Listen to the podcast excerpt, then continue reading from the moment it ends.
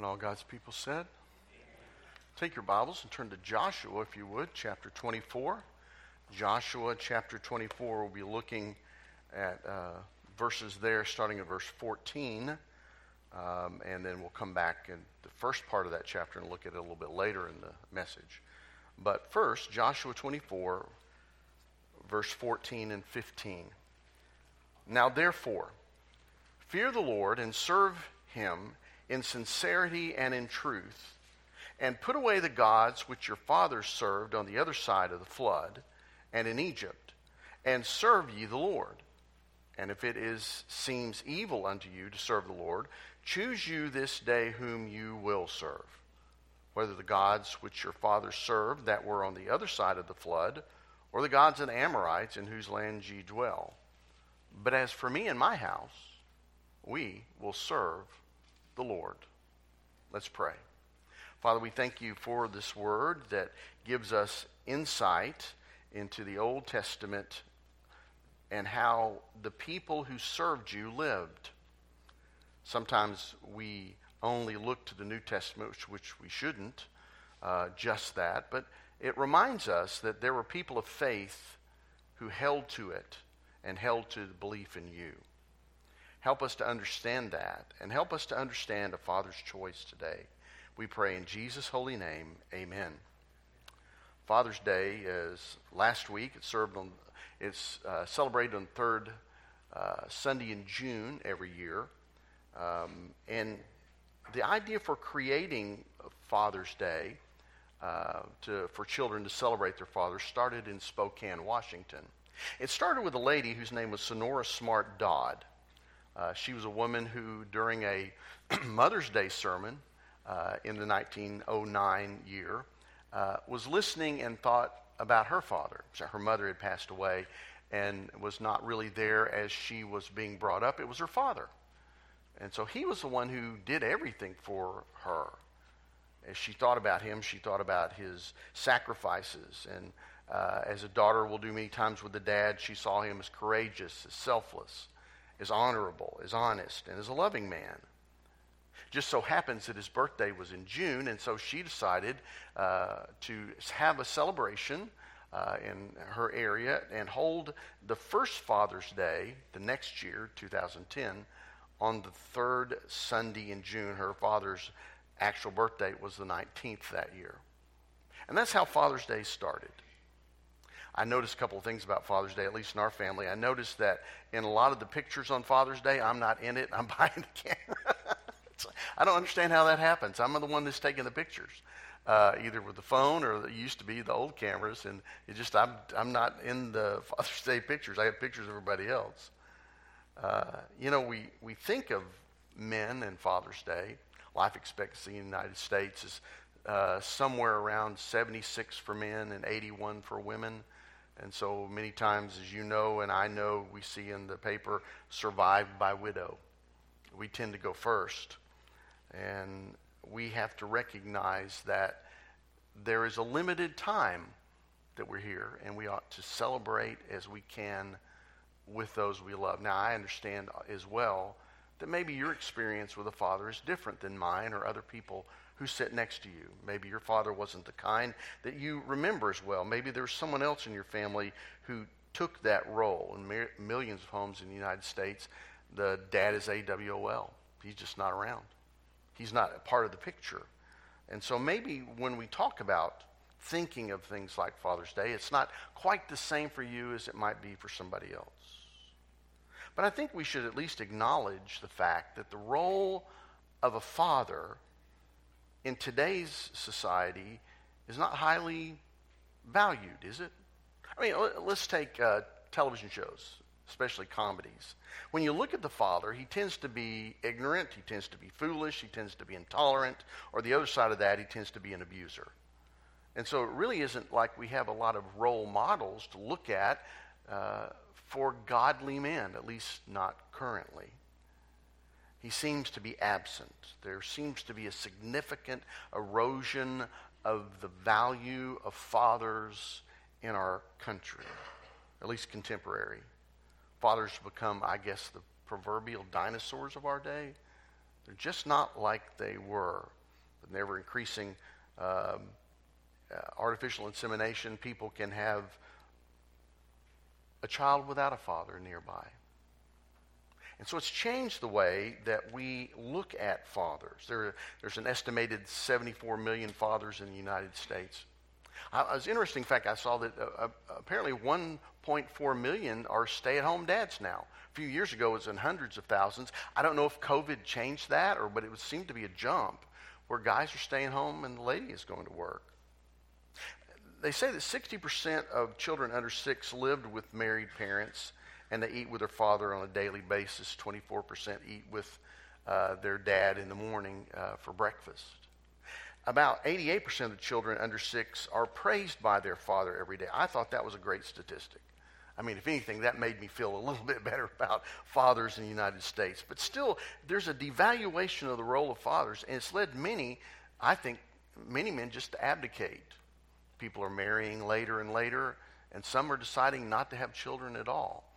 So much so that they're beginning to talk about the fact that population is going down and we're not even replacing ourselves. Why is that? Because some people don't even want to be fathers because of their experience and the way people treat them. I heard a story a number of years ago about, about some kids, and uh, they wanted a hamster, and so uh, mom decided to go to you know the place where they buy a pet store and bought a hamster for them, and they named the hamster Danny and they brought it home, and mom warned them, now look, you got to take care of this hamster. You, are responsible for this. I'm not going to be the one that's going to take care of this for uh, forever. You have to do it. And so, of course, as always happens sometimes in the family, a couple months later, mom was feeding the hamster, finding the hamster in the hamster wheel somewhere over in the corner and in the hamster ball, cleaning it out, putting in new shavings. And she was not, do, you know, was, I didn't want it to begin with. And so she sat down with the kids and said, Look, it's, it's time. Uh, he's going to have to go. Uh, and the kids said, Well, I'll miss him. Uh, I'm, I'm, sure I'm going to miss him. Others said, Well, if he ate less, would it, could he still stay? And mom said, No. It's time to take Danny to a new home. Danny, we thought you meant daddy. I think even within the home, sometimes we're not valued as much as we could be. That said, God designed for there to be a man and a woman, a father and a mother in a home. That was his initial design. And he gave them different roles. And in our scripture reading today, as we read the passage of Joshua, uh, here we have a father who made some decisions that impacted the lives of his family in some powerful and far reaching ways what he did was also a challenge to us. You don't have to be a man to be challenged by Joshua. You can learn from him whoever you are today as we think of a father's choice. First of all, as we think of a father's choice, Roman numeral one, if you will, uh, a father's challenge. As you think about his situation, Joshua was not a prince of Egypt like his predecessor was, but he experienced a lot of things. Go back to Joshua 24 and let's start at verse 1 and, and go through the list of things that happened. Then Joshua assembled all the tribes of Israel at Shechem, and he, he, he summoned the elders and the leaders and the judges and the officials of Israel, and they presented them before God. He called everybody together. Joshua said to all the people, This is what the Lord God of Israel says. Long ago, your, your, your, forefathers, including Terah and the father of Abraham and Nahor, lived in the river and worshipped other gods. But I took your father Abraham from the land beyond the river and led him through Canaan and gave him many descendants. I gave him Isaac, and I gave Isaac, I gave Jacob, and I gave Esau, and I, I signed him the hill country to Seir and to Esau. But Jacob and his sons went down to Egypt. Then I sent Moses and Aaron, and I afflicted the Egyptians by what I did there, and I brought you out. Remember, God speaking. When I brought your fathers out of Egypt, you came to the sea, and the Egyptians pursued them with chariots and horsemen as far as the Red Sea. But they cried to the Lord for help, and he put darkness between you and the Egyptians, and he brought you the sea over them and covered them you saw with your own eyes what I did to the Egyptians, then you lived in the desert for a long time.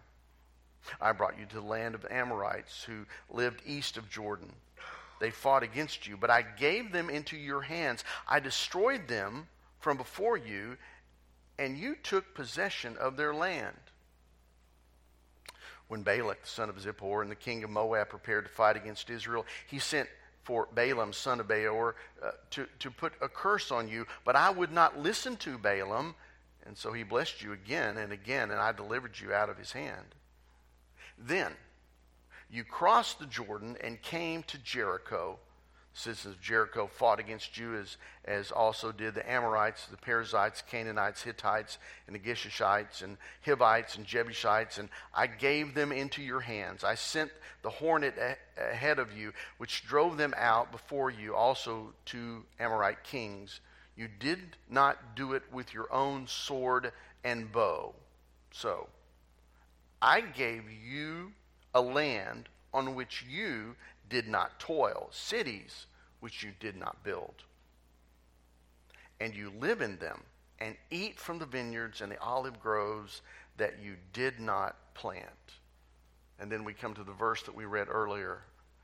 Now, fear the Lord, serve him with all faithfulness. Throw away the gods of your forefathers worship beyond the river in Egypt and serve the Lord. But if serving the Lord seems undesirable to you, then choose for yourself this day whom you will serve, whether the gods of your forefathers serve beyond the river or the gods of the Amorites in whose land you are living. But as for me and my household, we will serve the Lord. That was his situation.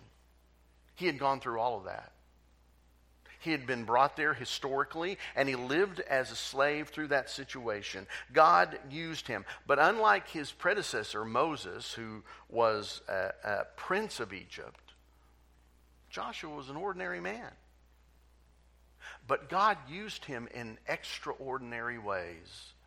He did something with him that he did not do with Moses. He took a common man, not a prince who's acquainted with the courts of Egypt and could stand and talk to his, his predecessor in the throne room and stare him down. No, he brought a common man and he used him in this situation. In verse 1 of Joshua chapter 1, we learned that after the death of Moses, his mentor, we, we see that the spiritual leader and the teacher that Moses had been to Joshua had an effect on him and the Lord spoke to Joshua with instructions on how to lead the people of Israel and what to do with them. But Moses had been such an imposing figure. Can you imagine following Moses? I mean, I can hear it. Moses didn't do it like that. you know, your face is not shining, you know, like Moses' face. Are you really close to God? I'm sure that there were things that went on that were said and things that went on in Joshua's own mind. And so, at least for a while, we read in the early chapters that there seems to be some sort of paralysis of leadership, and they don't move forward as fast because the nation is mourning the loss of this giant named Moses. How in the world do you live up to a man like that? That was his situation. So his service that follows, I think, still as we think of that first point, we're told that Joshua was a servant of the Lord uh, who served Moses as a minister, or sometimes it's translated helper. And so when you look at his life, he's often in the background. He played second fiddle, if you will, to Moses second banana. He was just there. He served. He did what was necessary. And he was uh, kind of the guy that stood in his mentor's shadow and was very seldom heard from. He was the fly on the wall. He was there. But he wasn't in the forefront. It was Moses who drove everything. It was Moses who the people came to. It was Moses that was the figurehead. It was Moses who spoke to the rock or hit the rock or whatever had to happen. It was Moses that did it, and now it falls to Joshua. And how do you live up to that? But I am struck by his spirituality. How he lived his life in the face of all that he went through. Joshua was born in Egypt. He was born a slave. He lived in those conditions. He, he did what was necessary to live under the yoke of that oppression. but he never allowed the influence of that land and its idols to sway him. He was a dedicated follower of the Lord. He followed Jehovah all his life. And the nation might backslide, but not Joshua. Everybody else may choose to see something else, but Joshua saw a promised land that they could have taken had they gone. He was steadfast in his faith and his following of God without reservation. Nothing swayed him from his belief in God.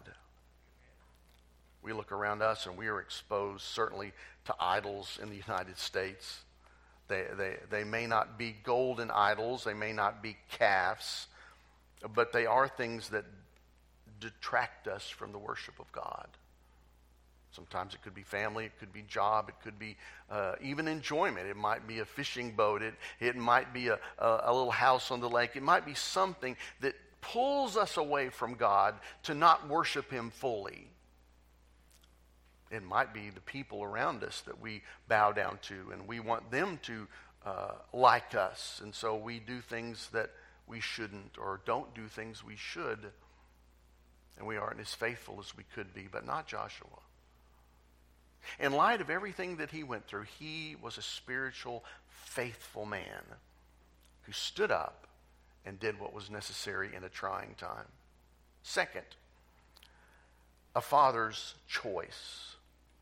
First, we have the Father's challenge. Now we have the Father's choice. In Joshua chapter 1, we read the following statement Joshua 1 1. Now, after the death of Moses, the servant of the Lord, it came to pass that the Lord spoke unto Joshua the son of Nun, Moses' minister, saying, Moses, my servant, is dead.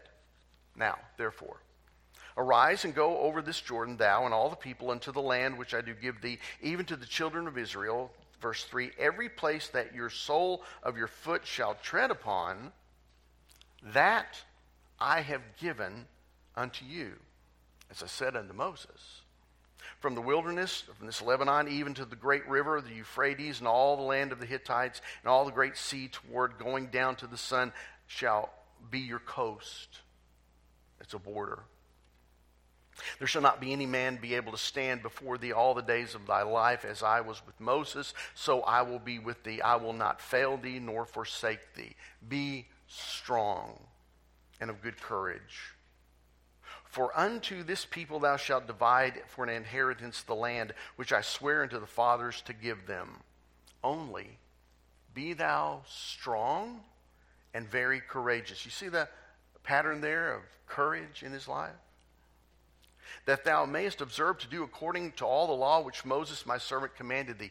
Turn not from it to the right hand or to the left hand, that thou mayest prosper whither thou goest. This book of the law shall not depart out of thy mouth. But thou shalt meditate therein day and night, that thou mayest observe to do according to all that is written therein. For then thou shalt make thy way prosperous, and then thou shalt have good success. Have I not commanded thee? Be strong and be of what? Good courage. There it is again. Be not afraid, neither be thou dismayed, for the Lord thy God is with thee whithersoever thou goest. Everything we need to know about Joshua can be found basically in these first nine verses. What his job was and who he was supposed to be, and what his mission was, and how he was supposed to act. I wonder, you know, I, I never saw Joshua as being a person who was fearful. I, I never, you know, he was one of the scouts.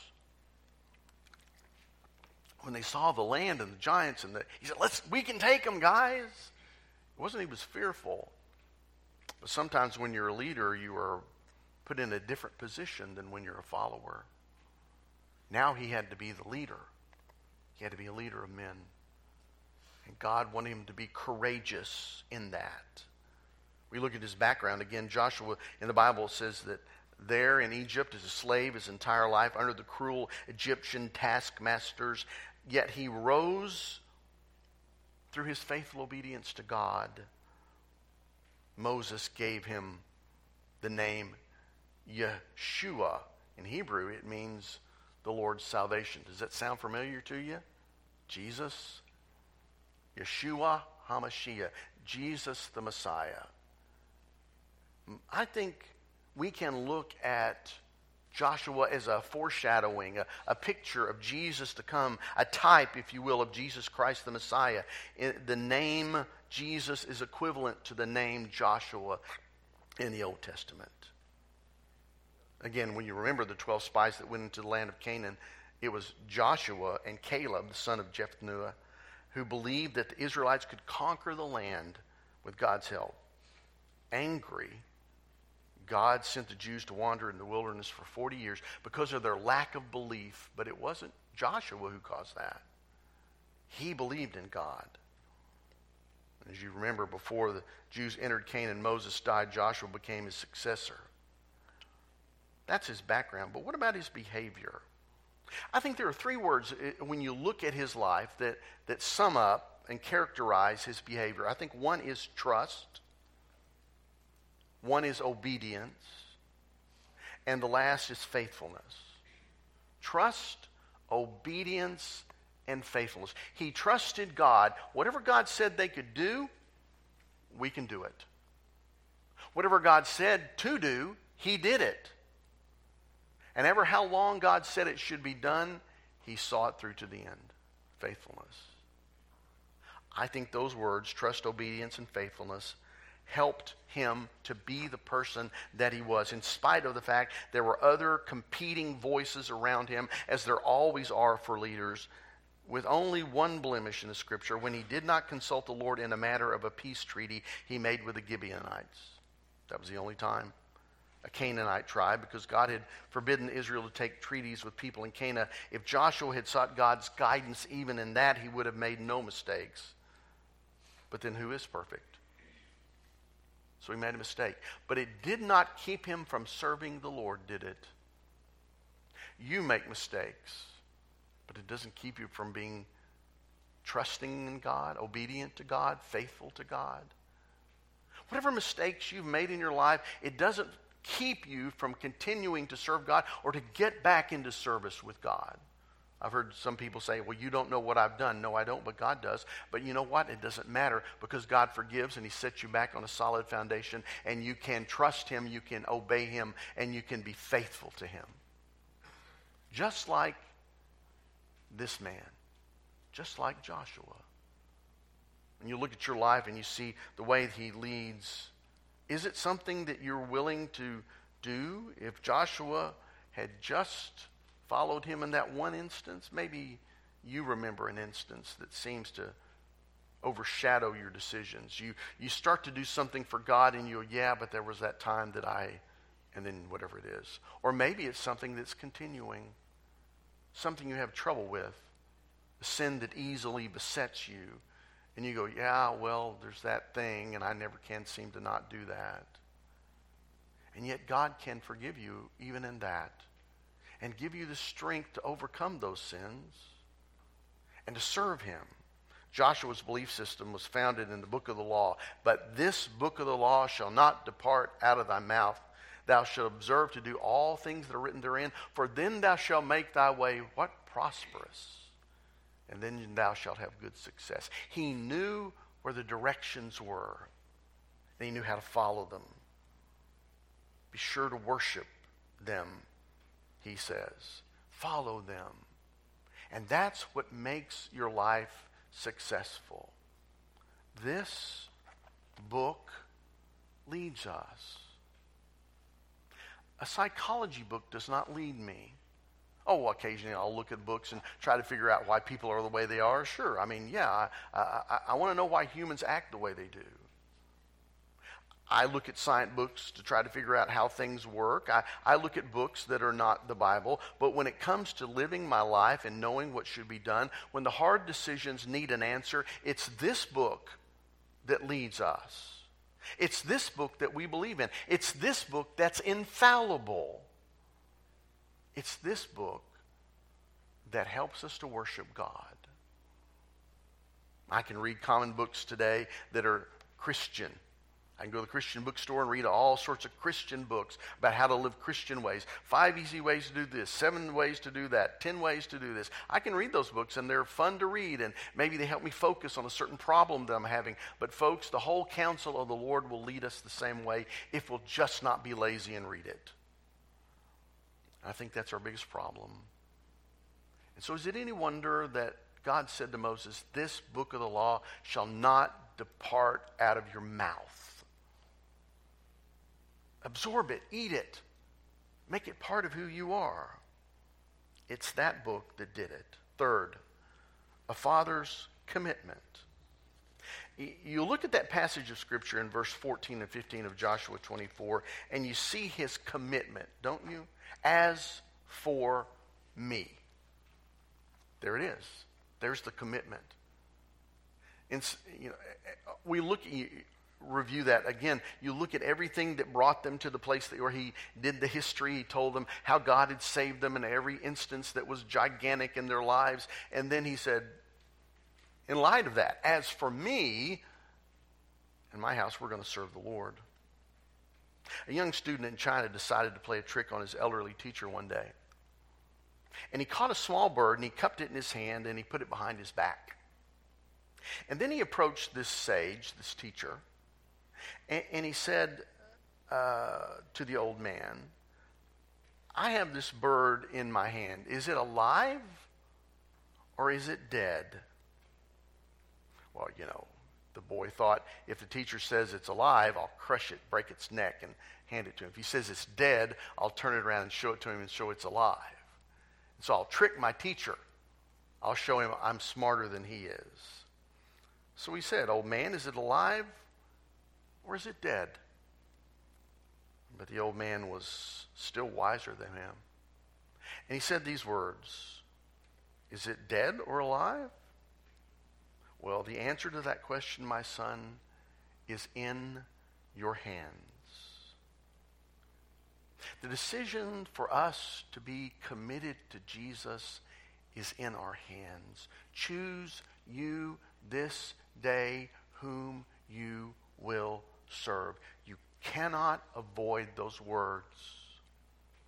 Choose you this day who you will serve. Who will you serve today? The answer is in your hands. John 14, 6. We can't be neutral to the ways of Jesus. We have to accept and believe who he is.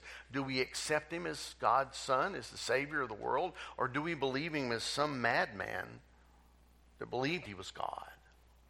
Your friends and your family can't make that decision for you. It's in your hands. You see that commitment. I also see this. I see his paternal commitment. His personal commitment is as for me. But then I see his paternal as for me and my house. He made a commitment for his family. He didn't make the decision for them, but he decided that he would lead his family. He would be the one that told them about God. He would be the one that told them what they should do and why they should do it. They would have to make the decision, but he would lead them. The statistics are something like this if the father goes to church, 92% of the time, the family goes to church. But if you go to the mother, and you go to the child as being the first ones to attend church, it's less and less and less. It is the Father who is the grading, greater driving force in spiritual belief. Some kids may come and through Vacation Bible School discover Jesus and come to church and, and attend, and that's great, but the dad may not come. The mom may pick up the kids and take the kids to church, but the dad may not come. But when the dad comes, more often than not, the family comes and hears the word of the Lord. There was his paternal commitment. And then there was his purposeful commitment. As for me and my house, we will serve the Lord. You remember in the Old Testament, Daniel purposed in his heart that he would not defile himself with the king's meat. He made a decision he chose to do something. You and I are faced with decisions every day. You know, there, there's a point at which statistically, they tell us that we make so many decisions in a day, it just becomes difficult to make any decision at all. But, friends, this is a decision you have to make. Will you believe in Jesus or won't you? The eternal destiny of you and maybe your family rides on the fact that you make that decision because you will influence other people. Today, we think of men as being the father's choice here. It is through your decision that you lead your family in faith, in commitment, in following in a purpose. When they see it in your life, they'll know what to do. There was an Arab chief, and the story goes, and there was a spy who was captured and brought before the Arab chief. They had a general custom uh, that they would put the criminals before a firing squad, but off to the side was a black door. And then they would go, and as the spy was there tied to the post, getting ready to be shot because he was in a country he shouldn't have been in, he's asked a question Will it be the firing squad or the big black door? The spies, in this case, hesitated for a long time. His decision w- was uncertain as he tried to figure out what to do. And ultimately, he chose the firing squad. Shots rung out, execution is over with. And then the general turned back, and the aide said, is it always like that? and the general said, You know, they always prefer to know the way rather than the unknown. They do not choose because they are afraid. Is it any wonder again that God told Moses to lead these people? And then he told Joshua to be courageous. Why? Because he was going into the unknown. What's behind the big black door of choice? I, don't know what it means for you. Maybe if you accept the Lord, He will move you from here. Maybe you'll go and be a missionary in some way. I was in seminary, and there was a guy who was there who was 76 years old getting his seminary degree to go to the foreign mission field. 76. I mean, he had grandchildren. I think he had great grandchildren, if, if I wasn't mistaken and he was there to get his degree so that he could be qualified to be a missionary. Are we ever too old to serve God? How old was Moses? 80. How old was Joshua when he was leader? You see, we're never too old. We're never out of the loop, but maybe we don't make the choice to follow God because we don't know what's behind the door. We go back to those three words trust, obedience, and faithfulness. I encourage you to make a choice today, a father's choice, if you will, to follow God, to trust Him, to obey Him, and to be faithful to Him. Let's pray. Heavenly Father, we come to you today and we ask you to help us. The freedom that we have gives us a choice to be brave very few people are as brave as they'd like to be. But God, today we ask you to help us to do what Joshua did, to be uh, courageous and not to be afraid. To trust you, to obey you, to be faithful to you. Father, we reminded that these are experiences that we all come up, that we all make this choice. To believe what the Bible says, to trust the Bible, then to obey the Bible's words and expectations to live a certain way, and then to be faithful in that every day. We die to ourselves and we live for Jesus. Lord, we come to you today and ask you to help us to be like Joshua, to make the right choice. And no matter what the people around us say or influence, may we follow you we ask it in Jesus' holy name. Amen.